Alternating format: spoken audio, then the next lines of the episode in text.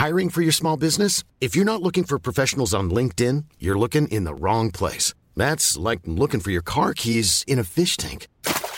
LinkedIn helps you hire professionals you can't find anywhere else, even those who aren't actively searching for a new job but might be open to the perfect role. In a given month, over 70% of LinkedIn users don't even visit other leading job sites. So start looking in the right place. With LinkedIn, you can hire professionals like a professional. Post your free job on linkedin.com slash people today.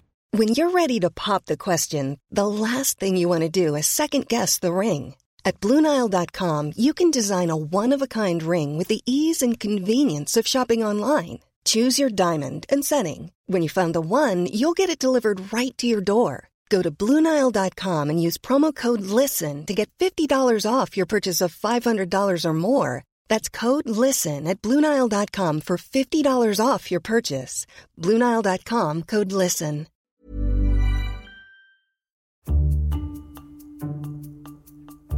On the other side of the water they call La Manche, they're beginning the approach to a big election next spring. The biggest, Le Président. And there's a new right wing populist in the running, Eric Zemmour. Throughout the summer, if you were driving around France and if you were driving around Paris, you would suddenly almost see on bridges or roadsides posters saying Zemmour president, Zemmour president.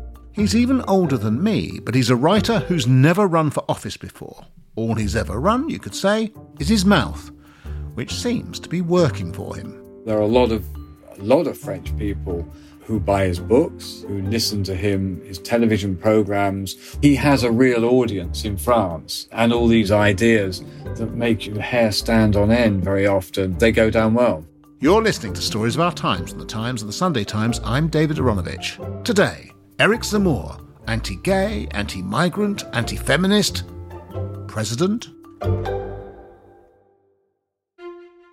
Seven months is both a long and a short time in politics. So the early stages of the French presidential election of 2022 can be said to have already begun. And journalists in France, including the time zone Paris correspondent Adam Sage, are out and about. I went to, on the face of it, very obtuse intellectual debate at the Palais des Congrès in Paris. Palais des Congrès is a great big concert hall that seats 3,700 people. Adam was there to see a debate between Eric Zemmour, a far right journalist and commentator flirting with running for president, and left wing philosopher Michel Onfray.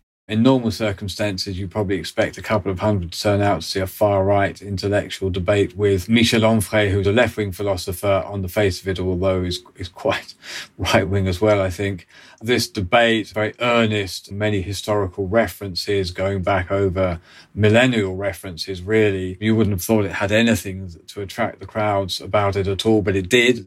Michel Onfray et Eric Zemmour place was full, and it was a full for the first time since Charles Aznavour's last concert in Paris. What could you say about the composition of the audience? White to start with.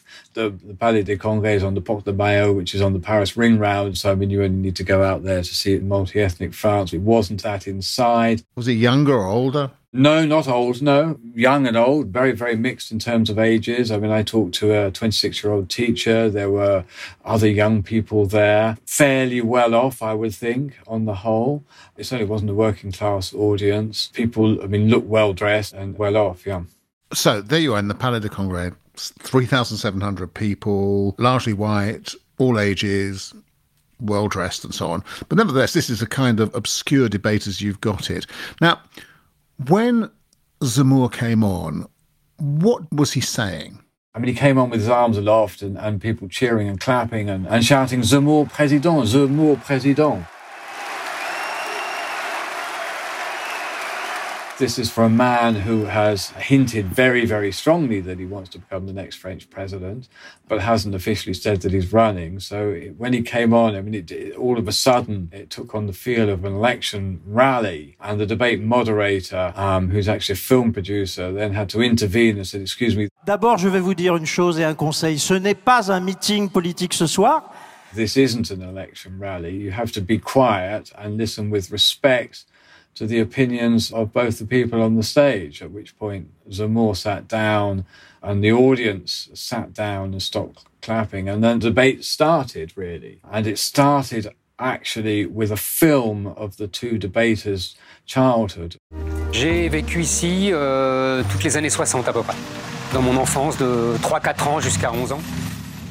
Zemmour grew up in Drancy, which is a Paris suburb, quite a run-down and quite a difficult Paris suburb, actually. He's from a family of Pieds Noirs, and were the French people who went over to Algeria when it was a French colony and settled there, and then came back often in very difficult circumstances, uprooting and leaving everything they had behind them when Algeria gained independence in 1962.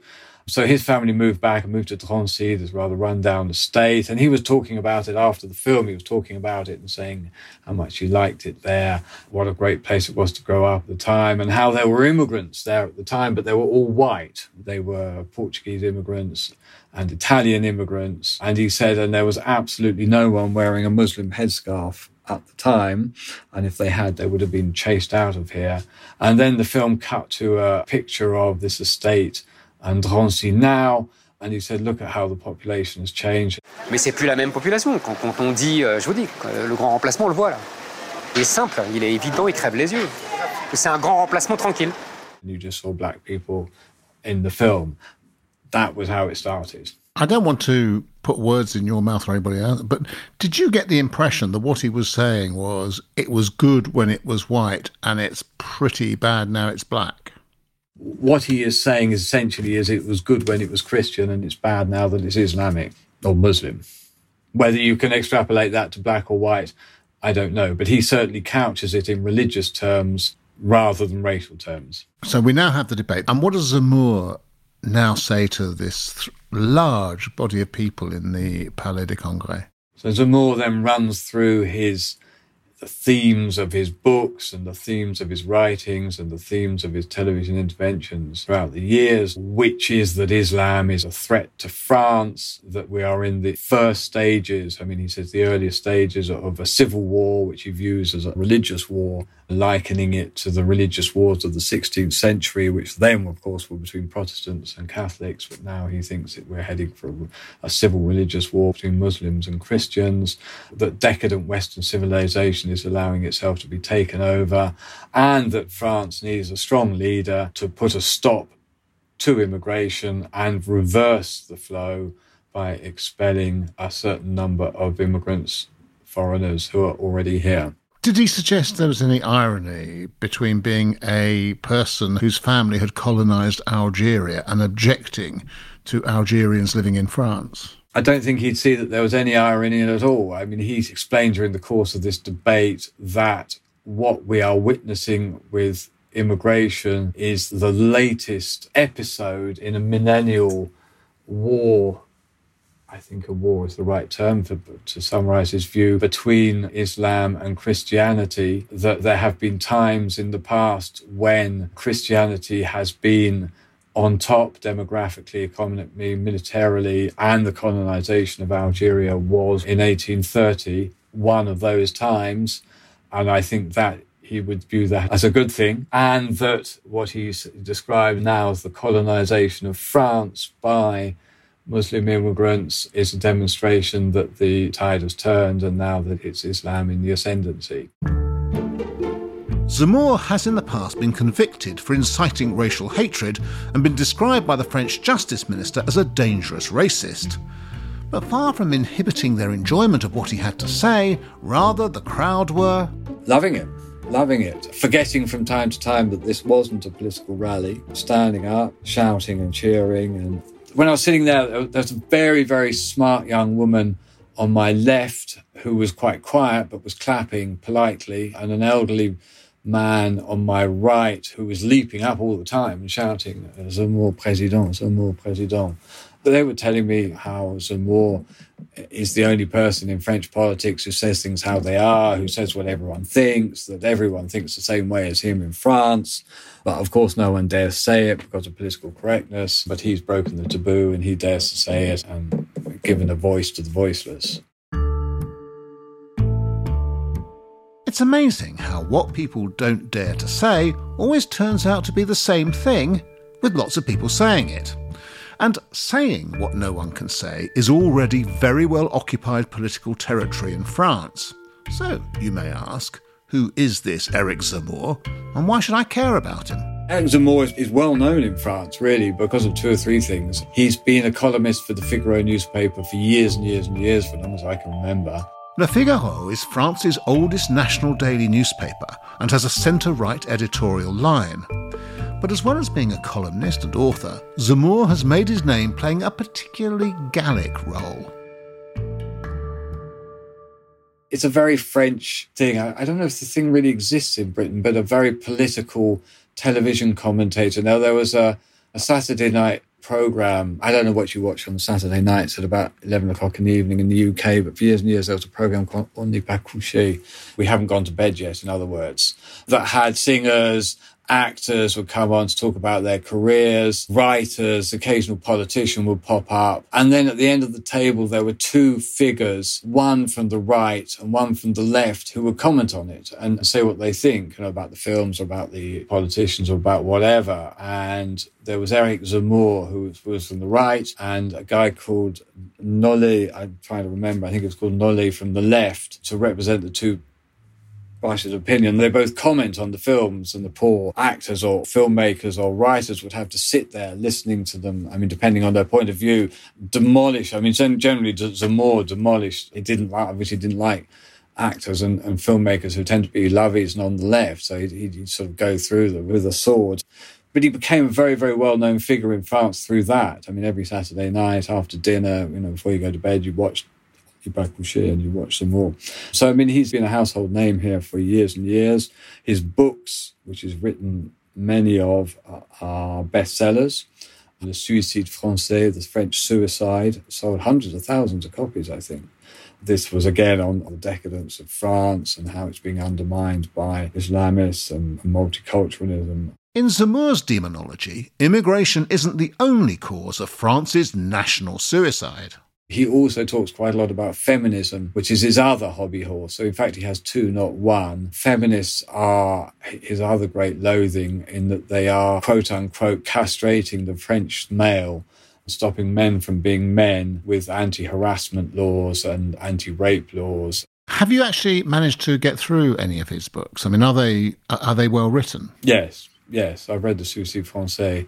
I couldn't exactly say that I enjoyed. They're very long. I forget how many pages. I mean, there were five, six hundred pages of gloom predictions of the decline and the end of France in the face of Islam and feminism. But no, they are well written. I mean, he is a genuine intellectual. However, tempting it it would be to dismiss him as a sort of toxic anomaly. I interviewed him about that book actually, and he does have a, a, grasp of French history and he is able to structure arguments. And I think that probably makes him all the more dangerous, really he's in a very particular French intellectual political tradition, isn't he? And one that's difficult for us in Britain to understand because we just don't have it. That's right. There is, of course, an ultra right intellectual tradition in France that really goes back to the 19th century and the beginning of the 20th century. I suppose that the most celebrated figure of that would be Charles Maurras, who was the ultra right wing figurehead at the start of the 20th century, and in a sense, the intellectual foundation of Vichy, the regime that collaborated with the Nazis, and is still a figure for the French far right that is looked at and, and respected today. But he wasn't the only one, of course. Now, you've mentioned a couple of the leaders of that great tradition. Of course, one of the things that unified them was their anti Semitism. And Zemmour, of course, is Jewish. Do you have any sense of whether he sees the contradiction or the problem in that tradition for somebody like him, or does he just skirt over it? Zemmour casts his own personal history as a model, really. Here's a family of French origin, but born in Algeria that came back to France, and who says that he did everything and his family did everything to be as French as possible. So everything that could have linked them through religion, through their origins, origins in terms of where he was born, was discarded to become the perfect French virile French male. Huh? And this is the model that he says was the French model I mean, this is his argument in the 60s and 70s that applied to, to Jews, but applied also to, and mostly in his verse to, to Muslims who came to France, who francisé their names, who Frenchified their names. So Aznavour, we've talked about Aznavour the Armenian as a case in point. Aznavour, Charles Aznavour wasn't his original name, but he took a French name. So Zemmour says what he did was what everyone did in the 60s, in the 70s, and what we should France should be doing now, or what at least it should be forcing its Muslim immigrants to do now by being quote unquote French, which means a whole load of things that are no doubt very, very unacceptable to a lot of people. And one of those includes something to do with non French first names. That's right. This is another one of his hobby horses that, that fundamentally, if you're going to live in France and if, if you have a children born in France, they have to have a French name. Now, you may ask, what is a French name? He hasn't answered that. There was a law imposed by Napoleon Bonaparte, I think in 1803, I might get the date wrong, but it's roughly that, that set down basically what was a French name. And what was a French name was a name from the calendar of saints. You know, in the Catholic calendar, each day has a particular saint, plus a few others from history that were outside the calendar, but because people had been using them since the 15th, 16th, 17th centuries, they could do as well. So Napoleon Bonaparte had this law. You knew what you could name your child or not. And the law basically remained in place until the 1960s when de Gaulle agreed to loosen it so that I, I, forget the actual formula, but basically it was so that Muslims could give Muslim names to their children. And then it was got rid of in the 1980s, I think, by Francois Mitterrand, the socialist president at the time. Zemmour wants to bring it back.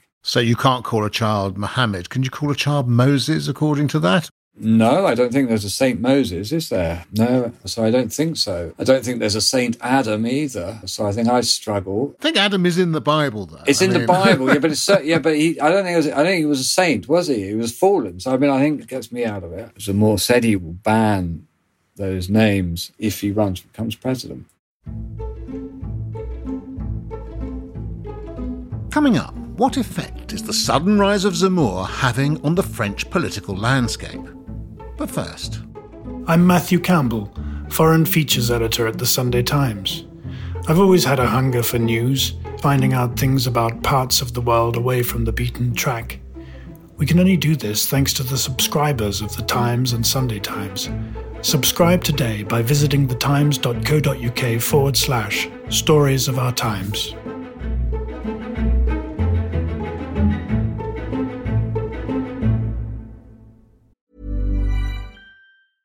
Ryan Reynolds here from Mint Mobile. With the price of just about everything going up during inflation, we thought we'd bring our prices down.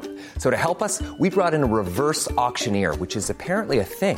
Mint Mobile unlimited premium wireless. Ready to get 30, 30, bit to get 30, bit to get 20, 20, 20, bit to get 20, 20, bit to get 15, 15, 15, 15 just 15 bucks a month. So, Give it a try at mintmobile.com/switch. slash $45 up front for 3 months plus taxes and fees. Promo for new customers for limited time. Unlimited more than 40 gigabytes per month slows. Full terms at mintmobile.com.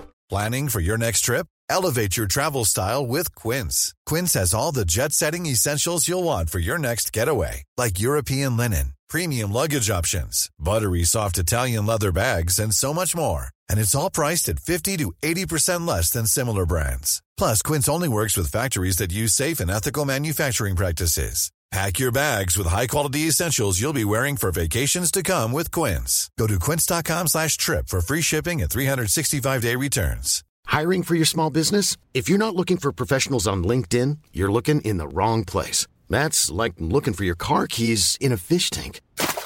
LinkedIn helps you hire professionals you can't find anywhere else, even those who aren't actively searching for a new job but might be open to the perfect role. In a given month, over 70% of LinkedIn users don't even visit other leading job sites. So start looking in the right place. With LinkedIn, you can hire professionals like a professional. Post your free job on linkedin.com slash people today.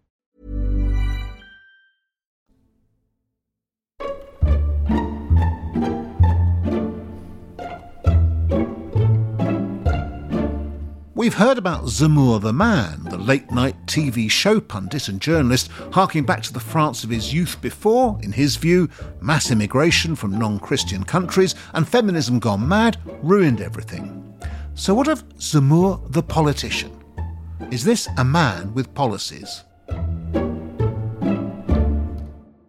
He's not yet a candidate, so it's difficult to say exactly what his policies are. But basically, his policies include an end to what the French call regroupement familial. And I think what in the official term in Britain is family reunions. That is to say, if you're an immigrant family, you want to bring over a, a mother, a father, a child, an uncle, or whatever to join you. I mean, at the moment in France, that of course is possible. And he wants to ban that altogether. He wants restrictions on asylum and a whole other restrictions on who can come as a student as well. And he also wants to increase the expulsions of illegal immigrants in France.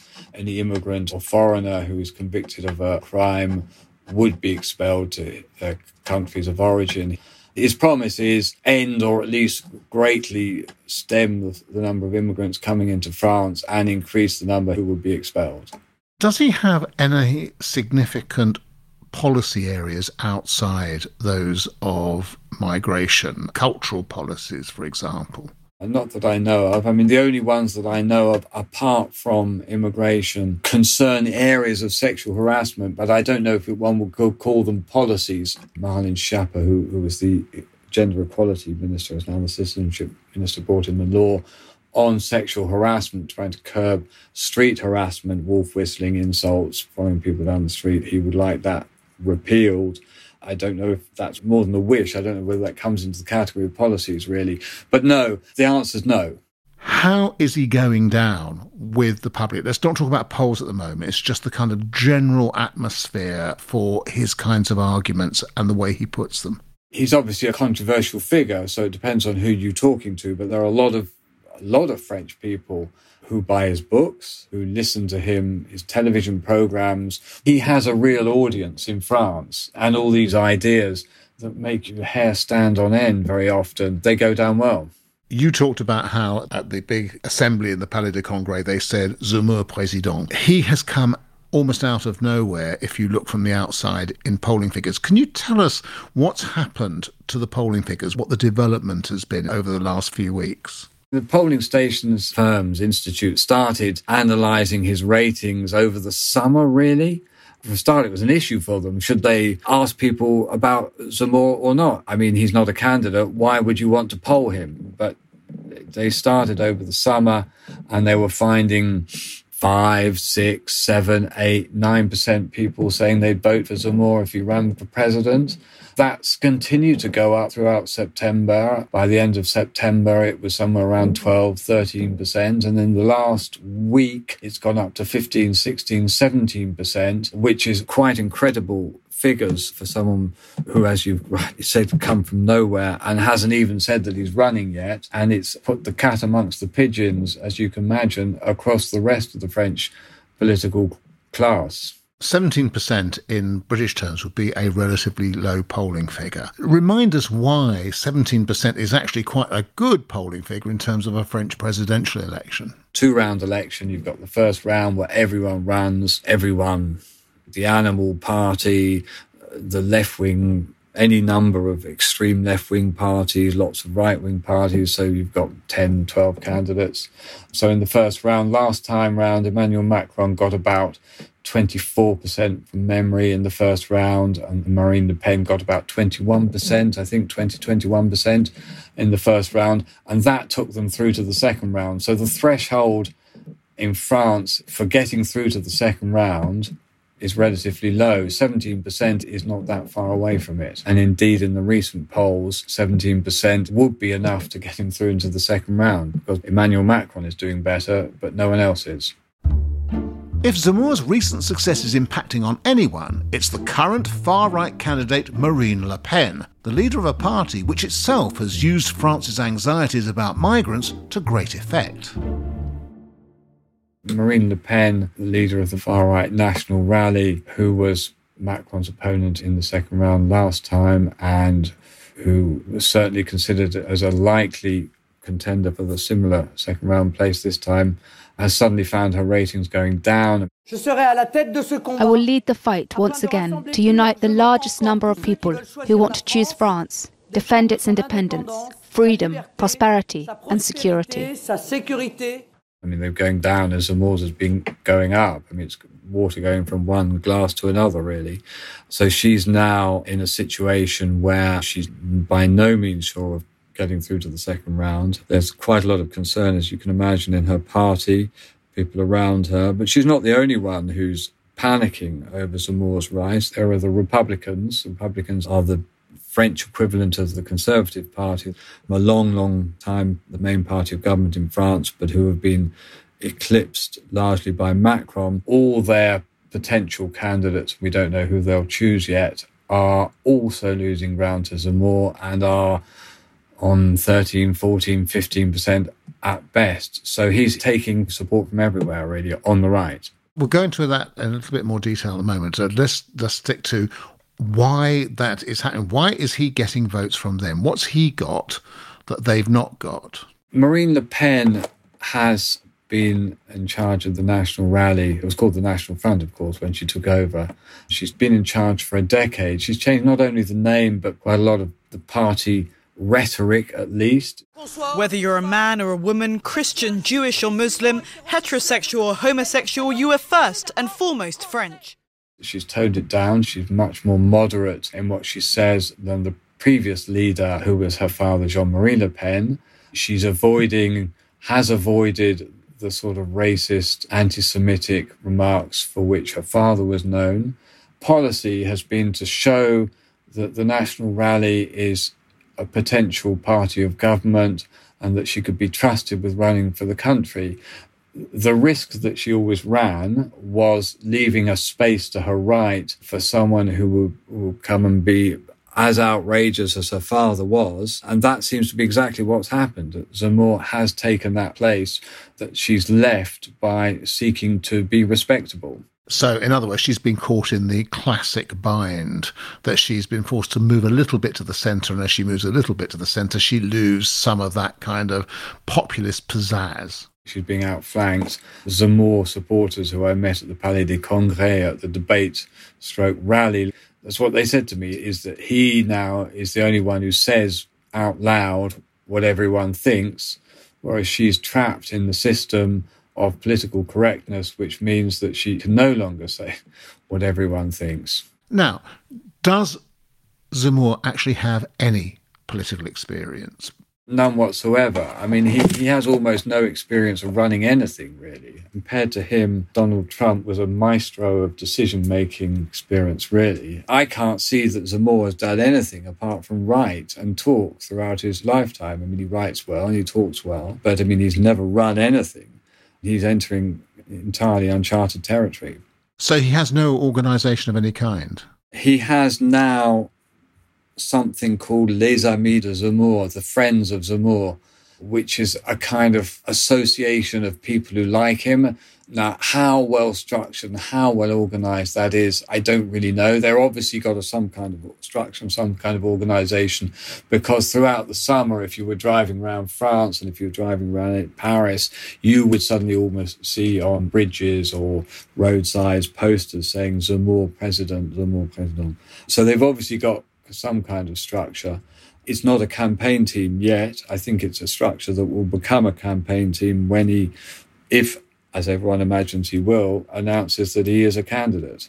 Zemmour recently made a splash, literally and figuratively, when pictures of him bathing in the Mediterranean Sea in the arms of a younger woman featured on the cover of France's gossipy magazine Paris Match. Éric Zemmour et sa collaboratrice se retrouvent en une de Paris Match. C'est à la une de Paris Match demain. Éric Zemmour et sa très proche conseillère. La une aussi de Paris Match. He was on the front cover of Paris Match with Sarah Knafo, who's his political advisor. He's 63 and she's about 30. He was in the sea hugging her. They weren't wearing very much except their swimsuits. He'd been caught by a very celebrated paparazzi who'd been sent down to photograph him on what is officially a, a book signing ceremony on the Riviera. He knew that the paparazzi was hanging around outside his hotel because I think the paparazzi had actually told him Zemmour is married with three children. I don't know whether his wife is concerned about this or not. Having a mistress in France has never been a bar to high office. On the contrary. Zemmour cried foul, but he could, after all, have got a room. So many suspect he was a not unwilling pap victim. Eh bien, being on the cover of Paris Match did the incumbent president no harm in 2016. Emmanuel Macron, who at the time wasn't a very well known figure either, to be honest, in France. I mean, he'd been economy minister and a political advisor, but he wasn't a household name. He was on the front cover of Paris Match at the seaside with Brigitte, his wife. And of course, there's a big age difference between them, but in the other way, she being older than him. I don't know what the truth is, really, but there was a lot of speculation that Zemmour wanted to get himself onto the front cover of Paris Match to show that he was serious about becoming president. Finally, Adam, uh, what kind of condition is France in, and what does Zemmour say? I mean, one of the things about far right wingers is they're always very, I don't know, they attract the attention a lot, and then you get a result like the German election in which the Social Democrat comes from nowhere and does really well, and you think, well, maybe I've been looking in the wrong place. If we're looking at Zemmour, are we looking in the right place in French politics? We are looking in the right place I don't know what's going to happen next year. And betting on a French presidential election is like calling the winner of the Grand National. You don't know who's going to fall at Becher's Brook. And I mean, really, it's impossible to say. But we're looking at the right place because manifestly there has been for for years in France a strong current of far right opinion for at least 20 years, 30 years really. It hasn't gone away. It's deepened. It's strengthened.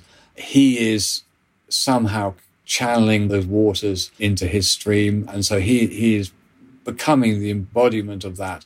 And we're looking in the right way as well, because whatever the result of next year's election, we've just been through this huge health crisis. I mean, the most significant event of, of my lifetime, and, and my lifetime's been going on quite a long time. And yet, the only thing that people seem to talk about in the French political debate at the moment is immigration, is Islam, is integration of immigrants, of assimilation of immigrants.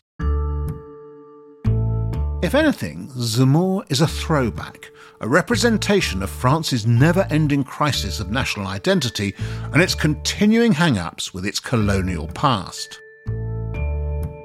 I mean, I suppose really since the 1970s, France has been in this kind of state of identity crisis, almost schizophrenia, whereas it doesn't know whether it wants to be part of the world or retreat behind walls into itself. And in a sense, Zemmour is the latest kind of manifestation of that. I mean, he's someone who projects this image of France of the 1970s, which the 1970s was the end of the Trente Glorieuses in France. The Trente Glorieuses were the 30 glorious years of growth of de Gaulle as leader, not for the whole of that period, that went from 1945 to 1975 it's a period that the French look back on as a kind of golden era in their history, emerging from the ruins of the Second World War and becoming a, a global power again.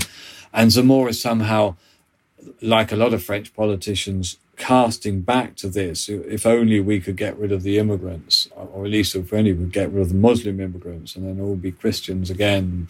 We have a few Italians and we have a few Portuguese. And we might have a few Algerians as well, but they'll all be called Eric or I don't know, you know, Emmanuel or whatever. Then we're going to renew with this wonderful era.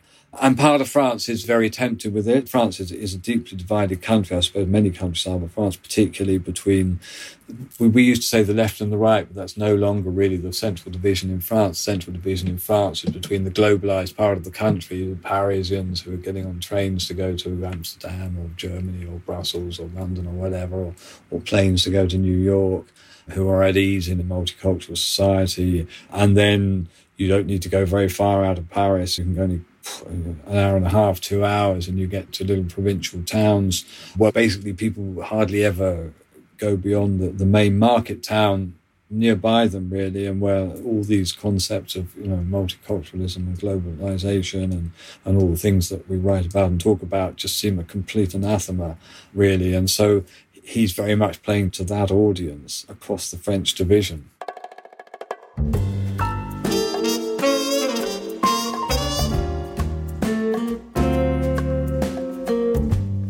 You've been listening to Stories of Our Times, a podcast brought to you thanks to subscribers of The Times and The Sunday Times, with me, David Aaronovitch, and my guest, Times Paris correspondent Adam Sage. You can read more of Adam's work at thetimes.co.uk or in print. The producer was Edward Drummond, the executive producer is Kate Ford, and sound design was by Volkan Kiziltunc. And if you have a story you think we should be covering, an idea for a future episode, or thoughts on what you've just heard, send us an email to storiesofourtimes at thetimes.co.uk. See you again soon.